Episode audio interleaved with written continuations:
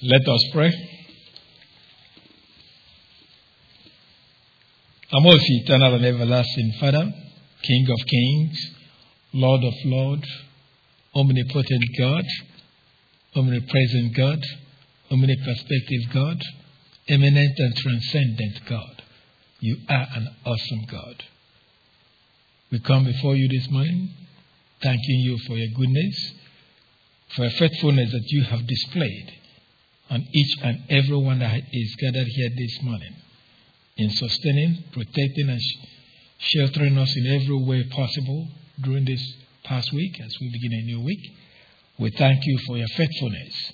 So now, Lord, as we have gathered, we recognize that we are in a tumultuous times, but underneath are the everlasting arms that sustain us. We gather because you have so instructed us to do so, especially as we see the evil days draw near and we know we are in those evil days.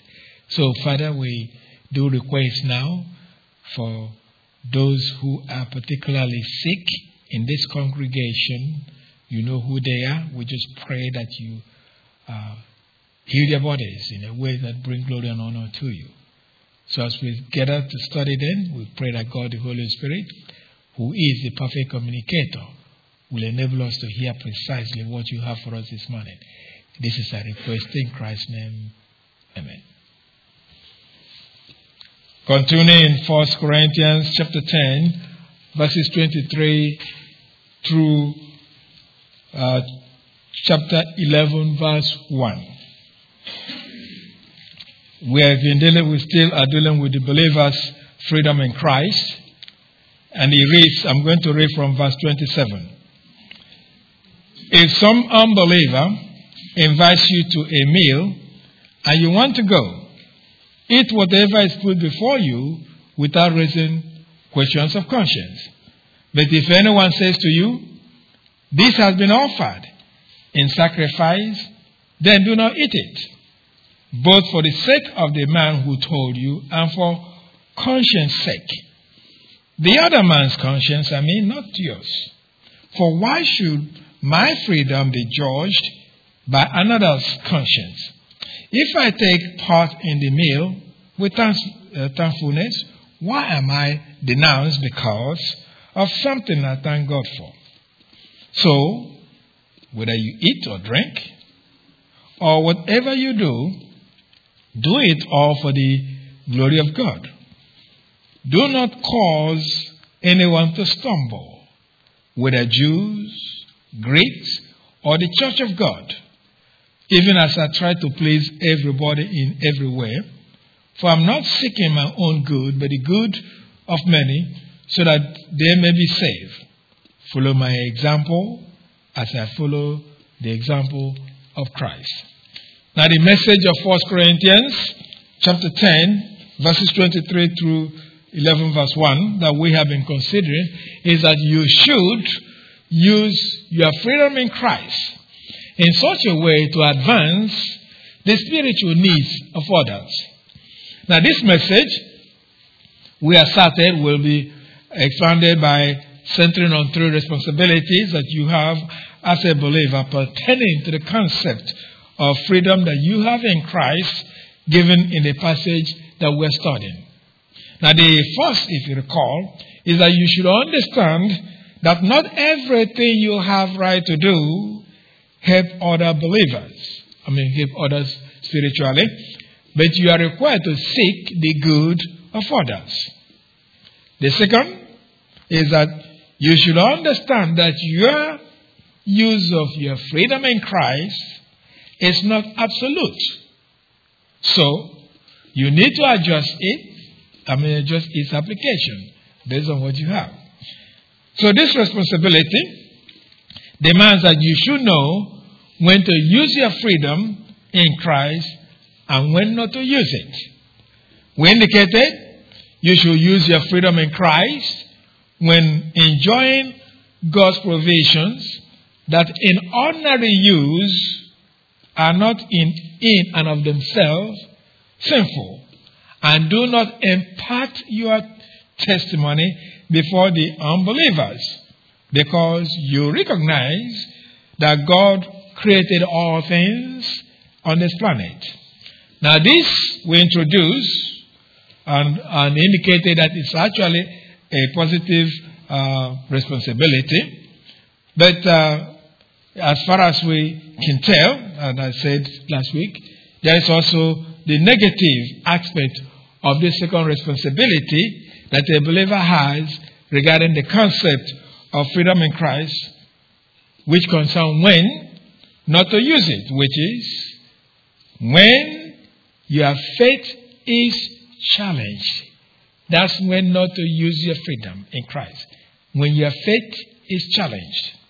However, we indicated that the apostle did not immediately state this, but set up in verse 27 the condition necessary to state when not to use the believer's freedom in Christ. Now, this condition is again when a believer has been uh, has really accepted an invitation to a meal in the home of an unbeliever where there is no issue made of the source of the meat that's part of the meal served by the host. Now, the apostle stated what should happen once a believer accepts the invitation to go and eat with an unbeliever in, in the person's home. So that's what we have in verse 27. This is what should happen. He said, Eat whatever is put before you without raising questions of conscience. So it is really with this instruction that we ended our last study. And so with it, we'll continue our study this morning. Now the expression, when it says is put before, that expression is translated from a Greek word that may mean to set forth in teaching. And so it means to demonstrate, to point out, although it is translated proving in the NIV in regard to the proclaiming of the gospel by Apostle Paul to the Jews in Thessalonica in Acts chapter 17, verse 3. Acts chapter 17, verse 3.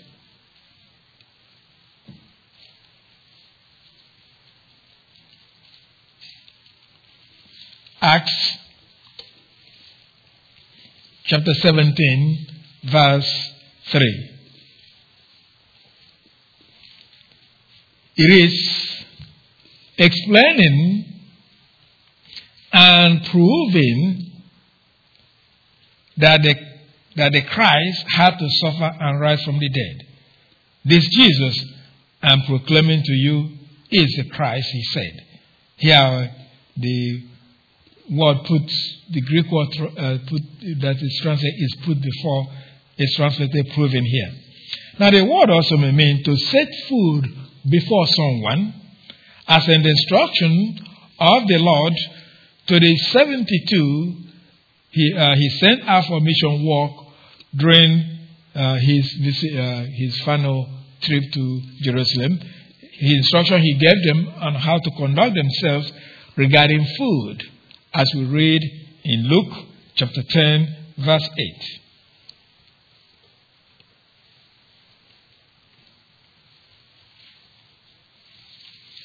Luke, and hold on to the book of Luke.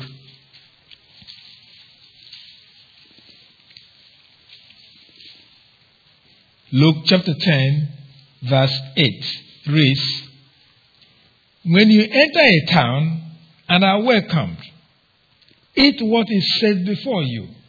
Now, that set before you is the same Greek word that we're looking at, translated in the passage we're studying as put before. Now, the word may also mean to entrust or to be responsible. As the word is used when the Lord Jesus Christ communicated the accountability of those who have been assigned a responsibility with privileges, of course, according to Luke chapter 12, verse 48.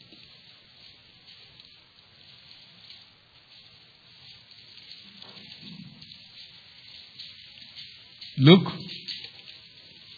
chapter 12, verse 48. It is, But the one who does not know and those things deserving punishment will be beaten with few blows. From everyone who has been given much, much will be demanded. And from the one who has been entrusted, that's a Greek word, entrusted with much, much more will be asked. In other words, if you have more, more is expected of you, which I've applied this passage several times to us. In this congregation, we have more in terms of being exposed to the teaching of the Word of God, which means we'll be held more accountable than our fellow believers who don't get the same kind of understanding of Scripture as we do.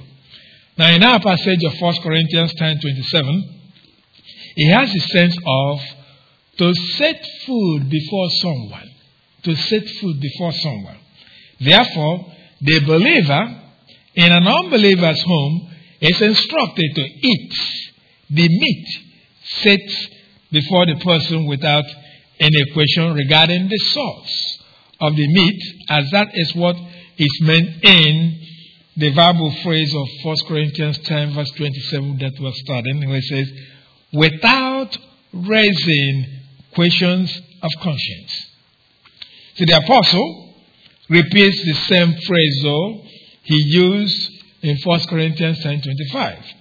Here, as we argued previously, it is the conscience of the host that is the concern of the question. In other words, a believer who raises a question will put the host in a position where the conscience may function in a manner that judges or condemns the unbeliever who serves meat that he probably knew that a believer will not eat. He probably knew that. Anyway, the point is that it is permissible for the believer to eat meat in the house of an unbeliever without probing to know the source of the meat that is being uh, offered to such a believer. Thus, the condition in which a believer will eat any meat offered in the house of an unbeliever is if the believer asks no question regarding the source of the meat, that is, whether it has been offered to an idol or not. All he does is, here's food, thank you, eat. That would be the condition. Now, we stated that the apostle affirmed the believer's freedom to eat any meat set before the individual in an unbeliever's home, but there is a condition under which the believer then should refuse eating meat set before the person in an unbeliever's home. So these are things that help us to understand there are when you begin to live the Christian life, really, you're not so much in terms of counting beans, as they say. Your whole nature will be adapted to what is right, what is wrong. Now, so at one point something may be right, another point it may be wrong. The same thing. So that's what we have here. You go, you go, you eat. But another time you eat, you be wrong. Same food. So it is to say, though, the contrast between uh, the action of eating and the one of refusing to eat. That is, uh, that caused the Apostle Paul then to begin 1 Corinthians 10, verse 28, with look at that, the very first word, but. Now he's setting a contrast. One minute you can eat, another minute you can't. It all depends on the the context. Now, it is not really certain that an unbelieving host will make the statement in the conditional uh, in the conditional stipulated in 1 Corinthians 10:28 when he says, But if anyone says to you, This has been offered in sacrifice. Now we are saying that we are not we can't say with certainty that this what I've just read, if anyone says to you, This has been offered in sacrifice, that that statement, This has been offered by, uh, in sacrifice, is from the host. That's what we say. We can't say with certainty because uh, the word there, when it says, if anyone says, that word anyone is the reason why we say that. See, the word anyone is subject to three possible interpretations. It could refer to a believer. Now, this believer may be another believer, probably weak believer, in an attendance in the dinner party. Or it could refer to a slave who is a Christian but is owned by the unbelieving host. That's a second possibility. Now, in this situation, such a believer would have felt that he has the obligation to inform a fellow believer of the source of meat being offered or being served, since he has a first hand knowledge of the source of the meat. So we're saying it could be a believer, more so, if a believer, most likely a slave of the man. And who knows where the meat came from. And so he may be warning a fellow believer. That's a possibility. That's one possibility. Another interpretation of the word anyone is that it refers to a fellow guest who is an unbeliever. Still, though, another interpretation is that anyone refers to the host who is an unbeliever. Now, any of these could have made the statement. It is probably the case whether the speaker is an unbeliever, either the host or any other unbeliever that is present in the dinner party. Now, the reason for this interpretation is that the apostle used a Greek word that we'll get to uh, later, translated offered in sacrifice, instead of a Greek word that is perhaps derogatory in nature, that means food offered to pagan idols. That's if a, a believer you, uh, was talking, we think he would use a word that mean, means idol worship. But if it's an unbeliever, well, for him, there's nothing wrong with it, so he won't use that word. So, because of that Greek word, we're arguing that yes, uh, an unbeliever must be involved here. Nonetheless, it's really not necessary to be certain of the one who made the statement, since that does not change the principle of truth being uh, communicated in the teaching of the apostle regarding attendance to a meal hosted by an unbeliever. To be that as he made them, the clause, but if anyone says to you, this has been offered in sacrifice, states then the situation when a believer should not exercise his or her freedom in Christ to eat anything because there is now a direct challenge of the believer's faith. A direct one. Anyway, this time though, the word if is translated from a Greek conjunction that in our verse is used as a marker of a condition in which the probability of the action associated with it taking place has been reduced, and so it means simply if. Now, the implication of the use of the word if here is that it's unlikely that someone will say what is stated, but it is possible. In other words, that yes, maybe during the, you know, it's not likely somebody will just come up and uh, blot that out, but that's possible. So that's what is uh, implied by the Greek word translated if here. Now the host or someone else though may say to the believer then that uh, you know say something that has to do with oh this food you know has been sacrificed to an, an idol in a temple since we have the verbal phrase has been offered in sacrifice.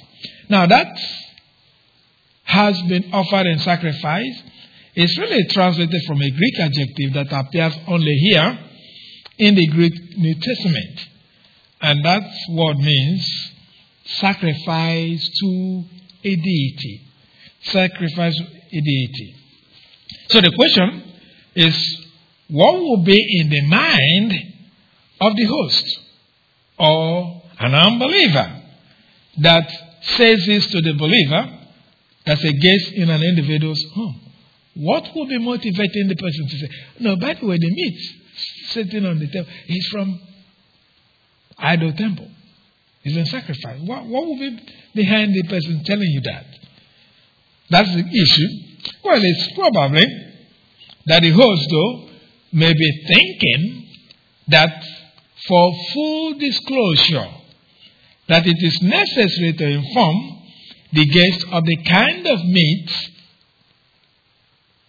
that is offered to the person, knowing that the person is a believer in Christ.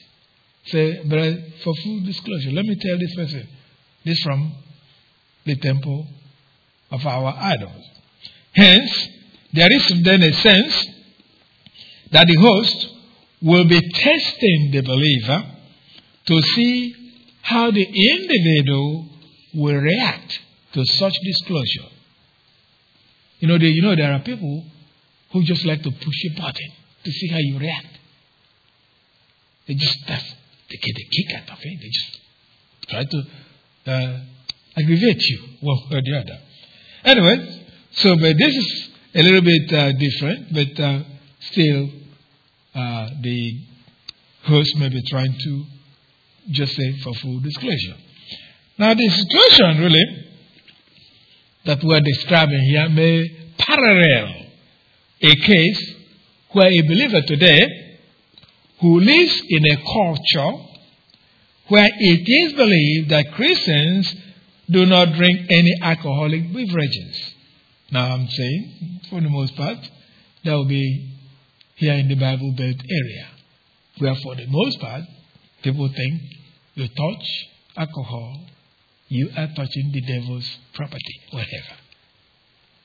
Now, that may be the situation. So, an unbeliever that invites a Christian then to a meal in his house may pour a glass of wine and set it before that believer and say something like this I have set this before you not to be rude but I know you Christians do not drink wine. Did you say that? Well, that would be something parallel to that. Say, you know, the other guests, you know, I poured one for everyone, but I poured one for you, just to be, not to be rude to you. But I know you Christians, you don't drink wine. Okay? Well, the host who does say so will be reflecting the kind of mindset of the person in Corinth that tells a Christian that the meat was sacrificed to an idol or came from a pagan temple. It could be to test, most likely to test how the believer will react. Now, be that as it may, if the guest tells a believer that the meat is sacrificed to a god, then the response of the believer is to refuse to eat the food as per the instruction given in the passage we are studying, 1 Corinthians 10, verse 28. Look at it again. That says, Then do not eat it. Now I see in the first one, so you can eat it. Because you didn't ask question. No one said anything. But once somebody says anything or asks, well, you don't eat it then. Does it mean? You see, that tells you the whole idea of sin. You begin to understand it. Because whether you eat meat or don't eat, there's nothing sinful about it. But the conditions surrounding it make sin or not. So this is why I say, when the more you begin to mature, it's not always a question of, is this sin because of one particular passage of Scripture? It becomes a, a whole concept of how you deal with things in a way to please God. That's the way you now think. Not necessarily, maybe it may be nothing wrong with it, and yet if you do it, you'll be displeasing God, depending on what the context is, as we're seeing here. You eat one time, fine. Next time you eat, not fine. Anyway, the, the instruction said, then do not eat it. Now, this one those things to me that's interesting from reading the Greek or studying from the Greek. Because what I'm going to tell you, you know where you get it in English. Now, the English translation does not fully capture what the picture is in the Greek text. It doesn't capture it. See, the situation is that the meal has begun before the host informs the guest. In other words, you may have taken a bite before he says that. That's, that's what the Greek actually uh, indicates. So when this happens, the instruction is for the believer then to immediately stop eating whatever meat is before the person. Now, this interpretation is simply because of the Greek form translated, do not eat. The Greek is, is, is a, uh, for a case where an action is in progress. Something is already taking place. And he says, stop it. Do not eat. It's just, just, you stop right away. Even it means, means spitting out what you're chewing. That's about the whole idea here. Anyway, does really, no matter how appealing the meat may be, once a believer is informed that the meat has been sacrificed to an idol or that it came from the meat used for sacrifice to a pagan god, then the believer should immediately cease from eating the meat set before the person. Now, there are two related uh, uh, reasons a believer who has been informed that meat served was used in sacrifice to a pagan uh, idol should immediately stop eating it. There are two related reasons. The first is for clarity regarding the authenticity of the Christian faith so that it be clear it is very real.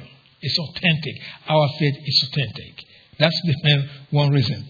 Now, this the believer does by making an impression on the host that the believer does not accept idol as worthy of worship and so will not want to have anything to do with an idol or be associated with an idol in any form or shape. Now it is this that's given in the clause of 1 Corinthians 10:28 that we're studying. Look at what it says. But for the sake of the man who told you. Now the word "but" of the NIV is not in the Greek text. Since literally the Greek reads, for the sake of that the having informed. That's just what the Greek said. Now, if we try to uh, smooth it a little bit, we can say something like this For the sake of that person, the one having informed you. So that's the way to smoothen it. But the Greek simply say, For the sake of that, the having informed. That's all he says. Then we fill in other things to make it uh, easily readable in the English. Anyway, so when the apostle said, For the sake of the man that informed you, or informed the believer, of the source of the meat, he meant to say that the man will know that the believer does not in any way or in any form accept idolatry. That's what he's aiming. So the believer should show to the, uh, to the man that he has made a clear break from idolatry and so can no longer participate in idolatry in any form. That's the issue. It's not the meat, it's just now you have to show clearly we can't have anything to do with idolatry in any form or shape. That's the issue here. Now, on the other hand, if the believer is, though, he will probably send a wrong message to the informant who would wonder if Christians are true to what they believe. In other words, even though you know it's nothing to eat, that's what Paul is saying, but if you eat it, you may send a mixed message or a wrong message to the unbeliever who has just told you. This thing belongs to the idol, so to say. Anyway, that's the first reason. The second reason, though, is related to the first, in that it concerns the matter of conscience, as given in the phrase of 1 Corinthians 10, verse 28, that we're looking at. It says, And for conscience sake. And for conscience sake. Now, we say that this phrase is re- related to the preceding sentence, for the sake of the man who told you, because of the conjunction and that is used when it's and for conscience sake. Now, that the word and is translated from a Greek particle or conjunction that, although is often translated and in our English versions, but it is used here in an explanatory sense. So that it should be translated that is. In other words, instead of saying for conscience sake, we're saying instead of saying and for conscience sake, it should be translated that is for conscience sake. Now this means then that the phrase for conscience sake explains further what is meant when the apostle said for the sake of the man who told you. In other words, he said, for the sake of the man who told you. Oh, how? Or why? So that's why we believe. Then he said, that is. So you know what it means. He's referring to the person's uh, conscience, so to say.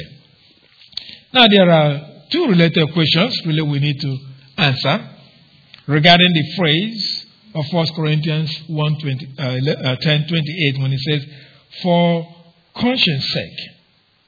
The first is, whose conscience is meant? When he said for conscience sake, whose? That's the first thing. The second is what the apostle then meant in the clause. In other words, what does it really mean for conscience sake? Now, there are two possibilities to the answer to the question of whose conscience is meant.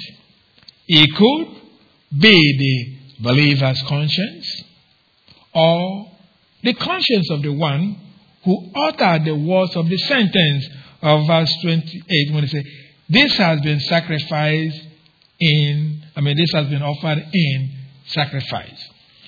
Now, the context rules out the believer.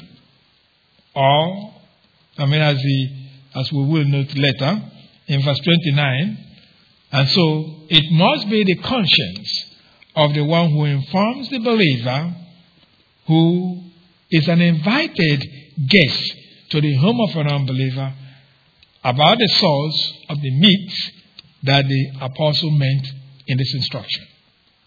It has to be the conscience of the person who informed.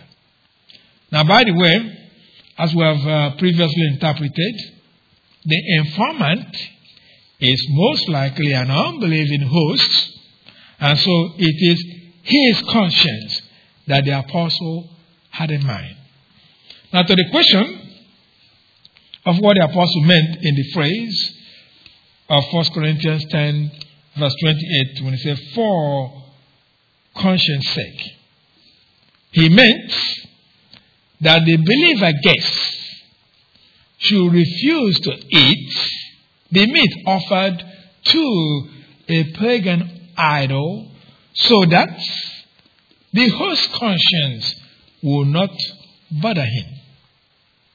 I say, how is that? Well, see, it is because the conscience of the host bothered him in the first place for serving meat sacrificed to an idol to a believer in Christ that he would have been uh, made a full disclosure regarding the source of the meat. Why would he say that? No, you know, usually when people say, no, it's not about that. it is about whatever it is. That's what it is about it. But usually people say, well, it's not about that. No, it is about that.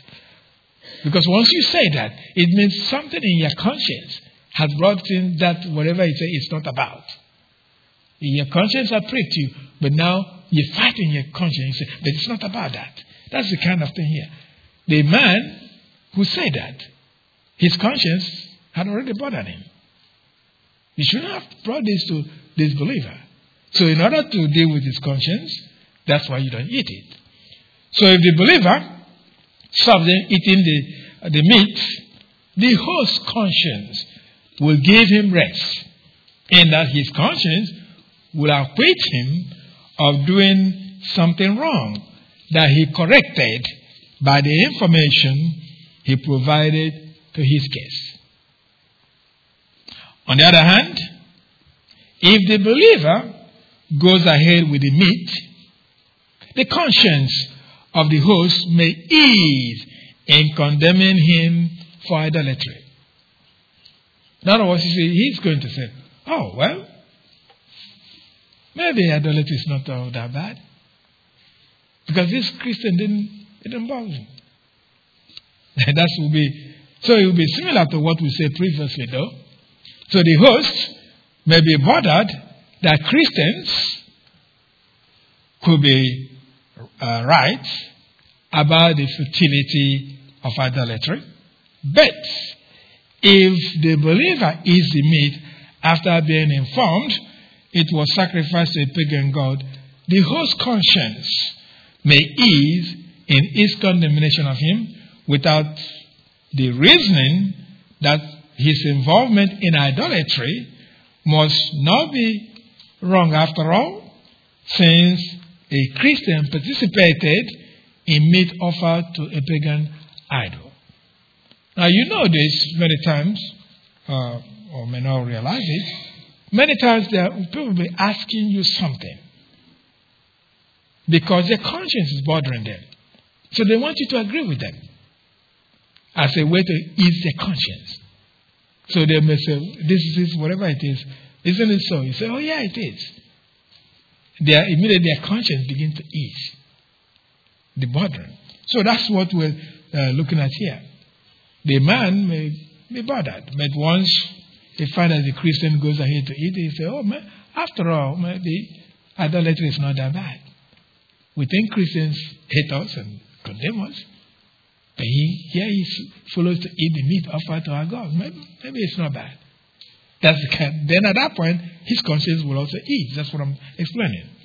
Anyway, if this happens though, the believer has then done great damage to the gospel message by eating the meat sacrificed to a pagan idol. In this way, the believer has used freedom in Christ wrongly. Now, we are dealing with, as always we should be, is how authentic our Christian faith is. It's one thing to claim I'm a Christian, claim all kinds of things, but is that for real for you? Or are you just going through the motion? See, a whole lot of people are just going through the motion.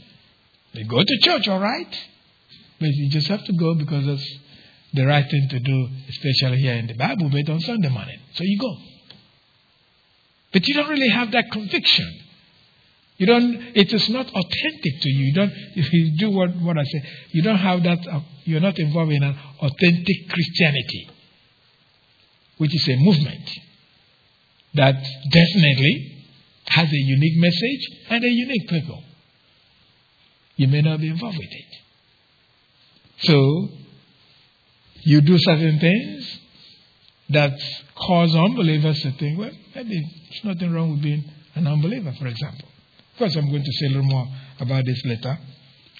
Anyway, it is our interpretation that is the conscience of the informant to the believer regarding the source of the meat that is offered at the dinner table of the unbelieving host that the apostle meant in that phrase again of 1 Corinthians 10 28. Again, we say, for conscience sake. We are again, it's not the conscience of the believer, but the unbeliever uh, host. Now, this interpretation is supported by the first sentence of 1 Corinthians 10, verse 29. So we, we are now certain of the interpretation. Look at what it says. Verse 29 says, The other man's conscience, I mean not yours. So that clears up in a sense. Now, literally, though, the Greek reads, But conscience, I say, not one's own, but the of the other. The D of the order. Now, we use the, con- uh, the conjunction but twice in our uh, in the literal translation because this were translated literally say but conscience i say not one's own but the of the order. so i use that word but twice nonetheless the greek sentence is intended to provide explanation or clarification of whose conscience is involved in verse 28. Now, this the apostle did using two Greek words. The first is a Greek particle, now translated Greek word de, de, now translated in the NIV and the majority of our English versions. Now, it is used to connect one clause to another, either to express contrast or simple continuation. Now, although it is often translated but in the English, when there is a perceived contrast between two clauses, however, it really has other meanings, such as then or and or that is, when it is used to link segments of narrative. Now, in our passage, the apostle most certainly used it with a meaning that is to provide an explanation. Now, this interpretation is reflected in the today's English versions that uh, begins verse 29 with the expression that is, that is. Now, it is this understanding that enables us then to be certain of the meaning of the second sentence or the second word used in the Greek sentence. See, the second Greek word uh, is a Greek word, lego. The apostle used that enables us though, to be certain that the first Greek sentence of verse 29 is intended to provide an explanation or to clarify the conscience of the person meant in verse 28 is one, the Greek word that means really uh, to say or to tell. Lego, Lego. Now the word has really a range of meaning. For example, the word may mean means, means. When it is used to provide the meaning of a foreign word to, a, uh, to the language of the reader who uh, probably does not know the foreign uh, language, as it is used to explain to a person who does not speak Aramaic what the meaning rabbi is in John chapter 1, verse 38.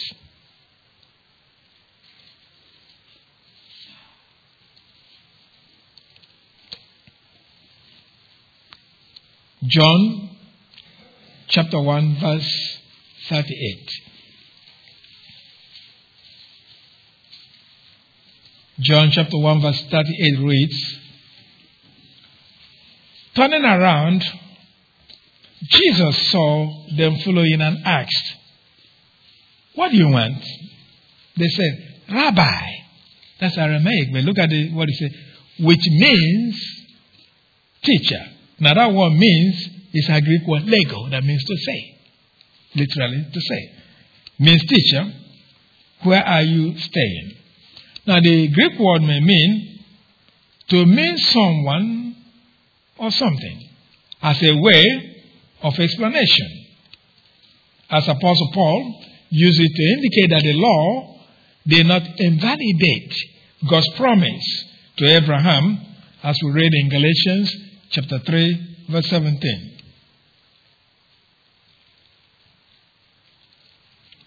Galatians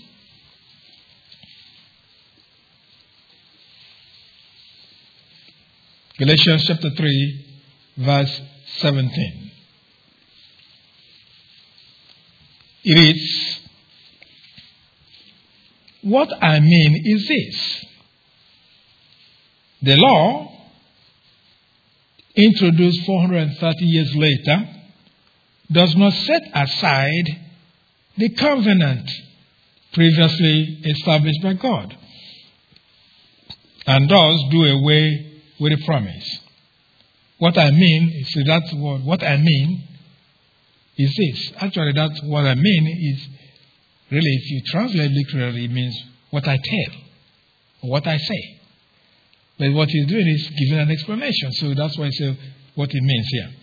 Now, it is in the sense of to mean someone or something that the word then is used in 1 Corinthians 10, verse 29 that we're studying.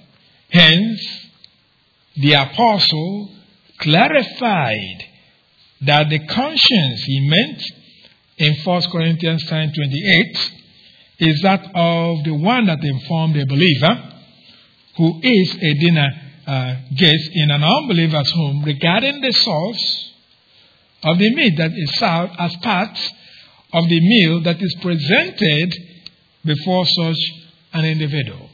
So the point is that the believer who is, conf- who is confronted with the information about the source of the meat presented to the individual as being from the meat sacrifice to an idol, that such a person should abstain from eating the meat.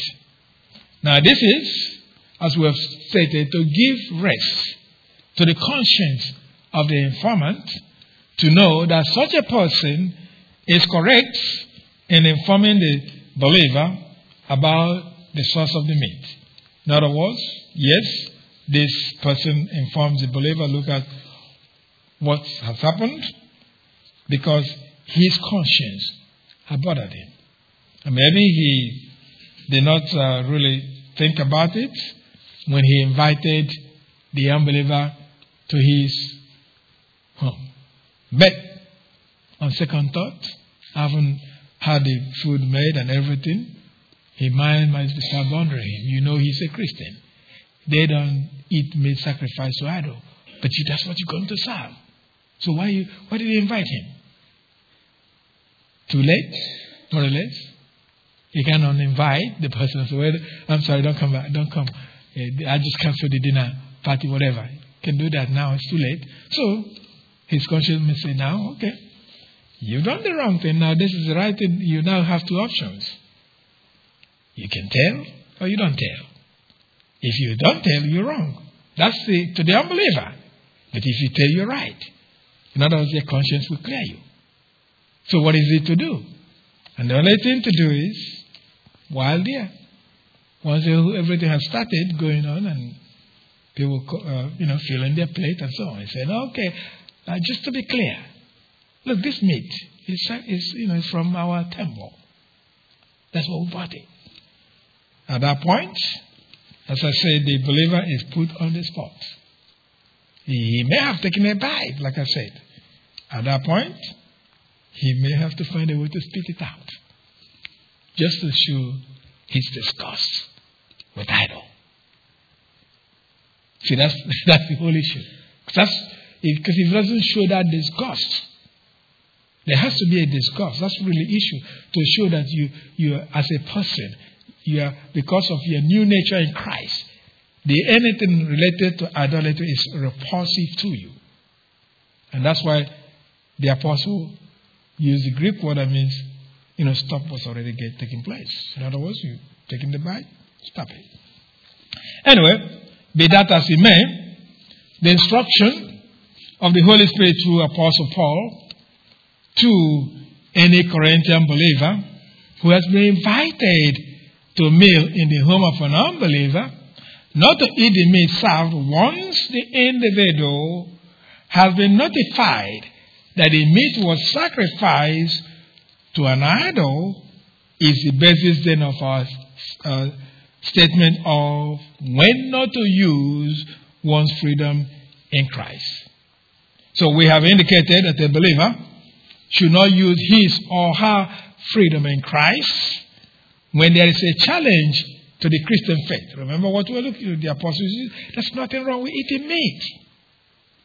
Even if it's sacrificed to an idol, for a believer, it means nothing. But that's not the point as, as the situation involved now in a dinner party and somebody has been told, you, you know, you eat, you know, this from idol temple. Something else is now at stake. And that's the issue.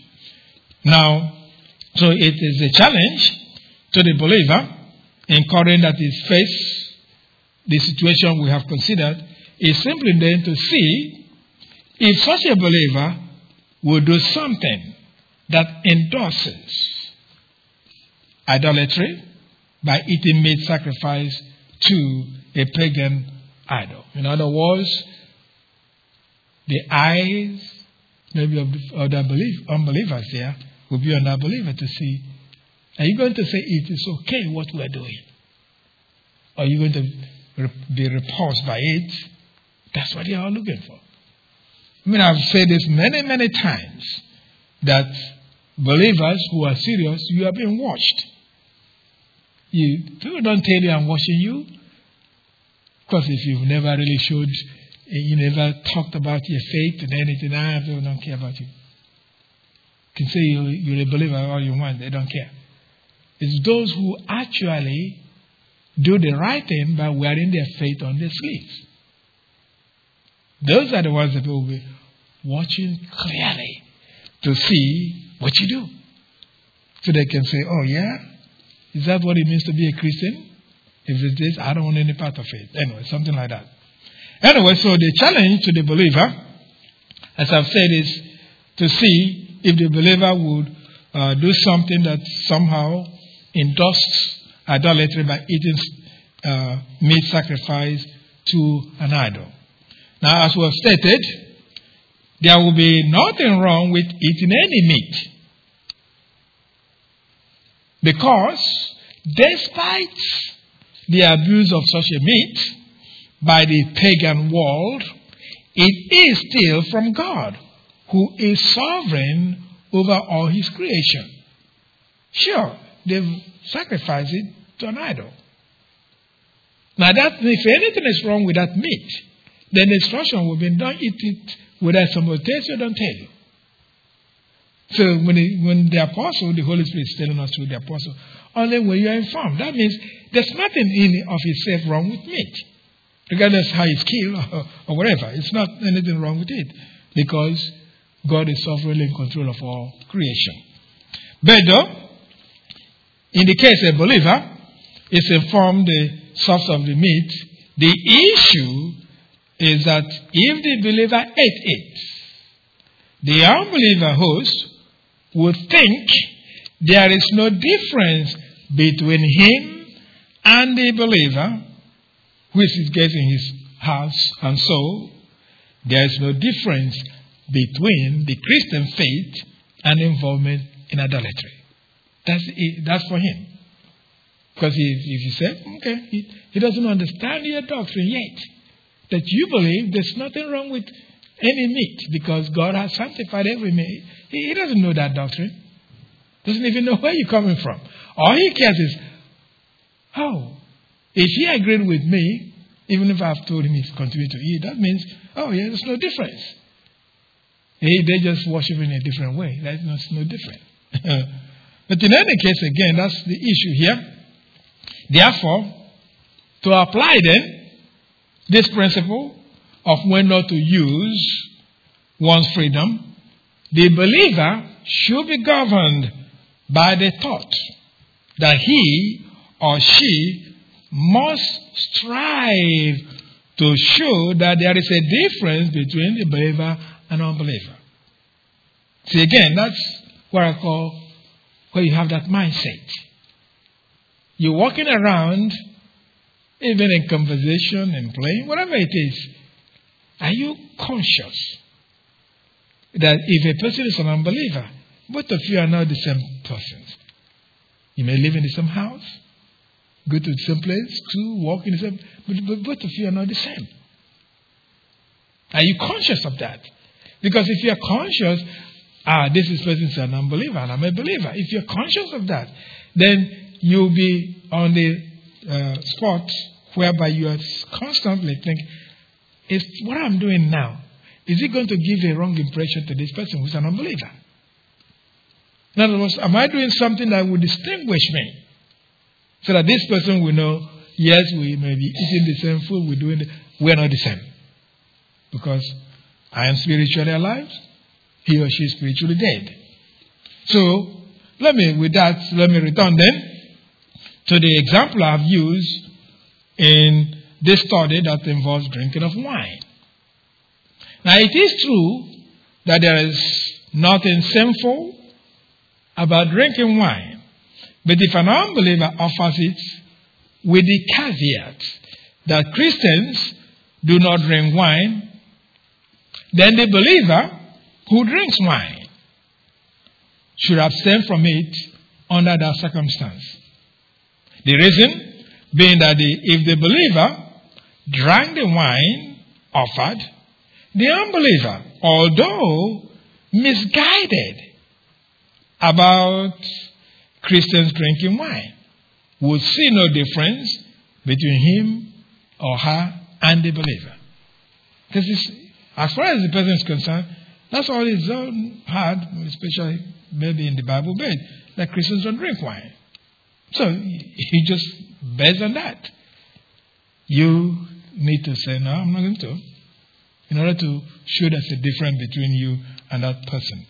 Now, another ex- example I can use or think about concerns the pagan practice known as Christmas.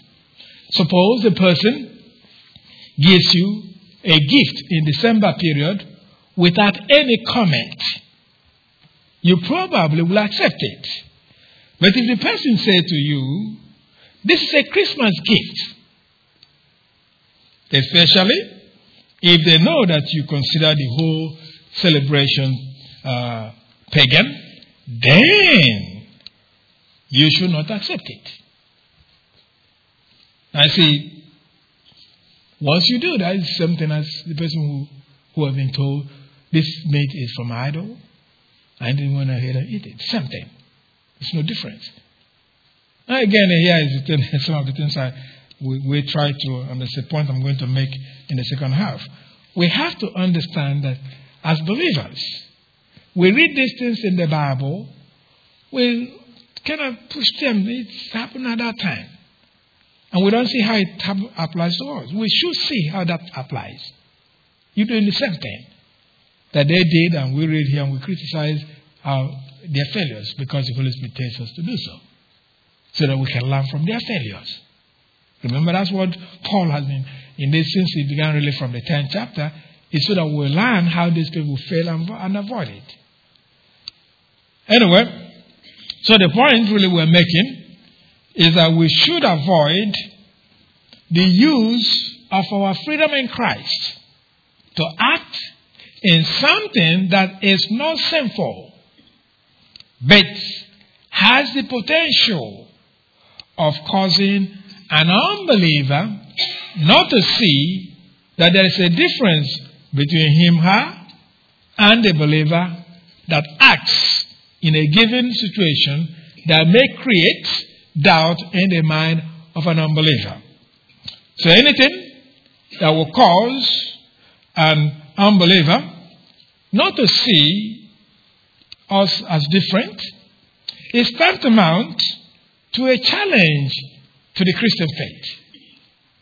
Hence, we contend that we should not use our freedom in Christ to act in something that is not sinful when the act in view will cause an unbeliever to misread the Christian faith. In effect, though, we should do everything we can to put to rest the conscience of unbelievers to recognize that they are wrong. I mean, that they are not wrong in evaluating us as different from them, but that they are wrong in their rejection of the Christian faith. So, in any case, the Holy Spirit knows us well, very well as those who are more concerned about ourselves and our comfort than that of other people. Now, I do not mean that we do not help other people when we see them in need, but that we first and foremost think about ourselves before others. Furthermore, those of us who live in the so called free society do not want anyone to infringe in on our right to act as we choose. In fact, quite often, the concept of freedom becomes idolatry in that we put human freedom above God. We put human freedom above God. Now you may protest though by this assertion and say that you do no such thing. In other words, that you do not put the concept of human freedom above God. So, let me show you using two examples that prove that the concept of freedom, I mean human freedom, above God and putting it above God is something that becomes idolatry. So, I'm going to use two examples. Now, see, the Bible tells us that parents have the responsibility of raising their children by removing foolishness or lack of thought that is in them through discipline, as we read in Proverbs chapter 22, verse 15. Proverbs chapter 22, verse 15. We're looking at time. Time for break. After break, we'll read that.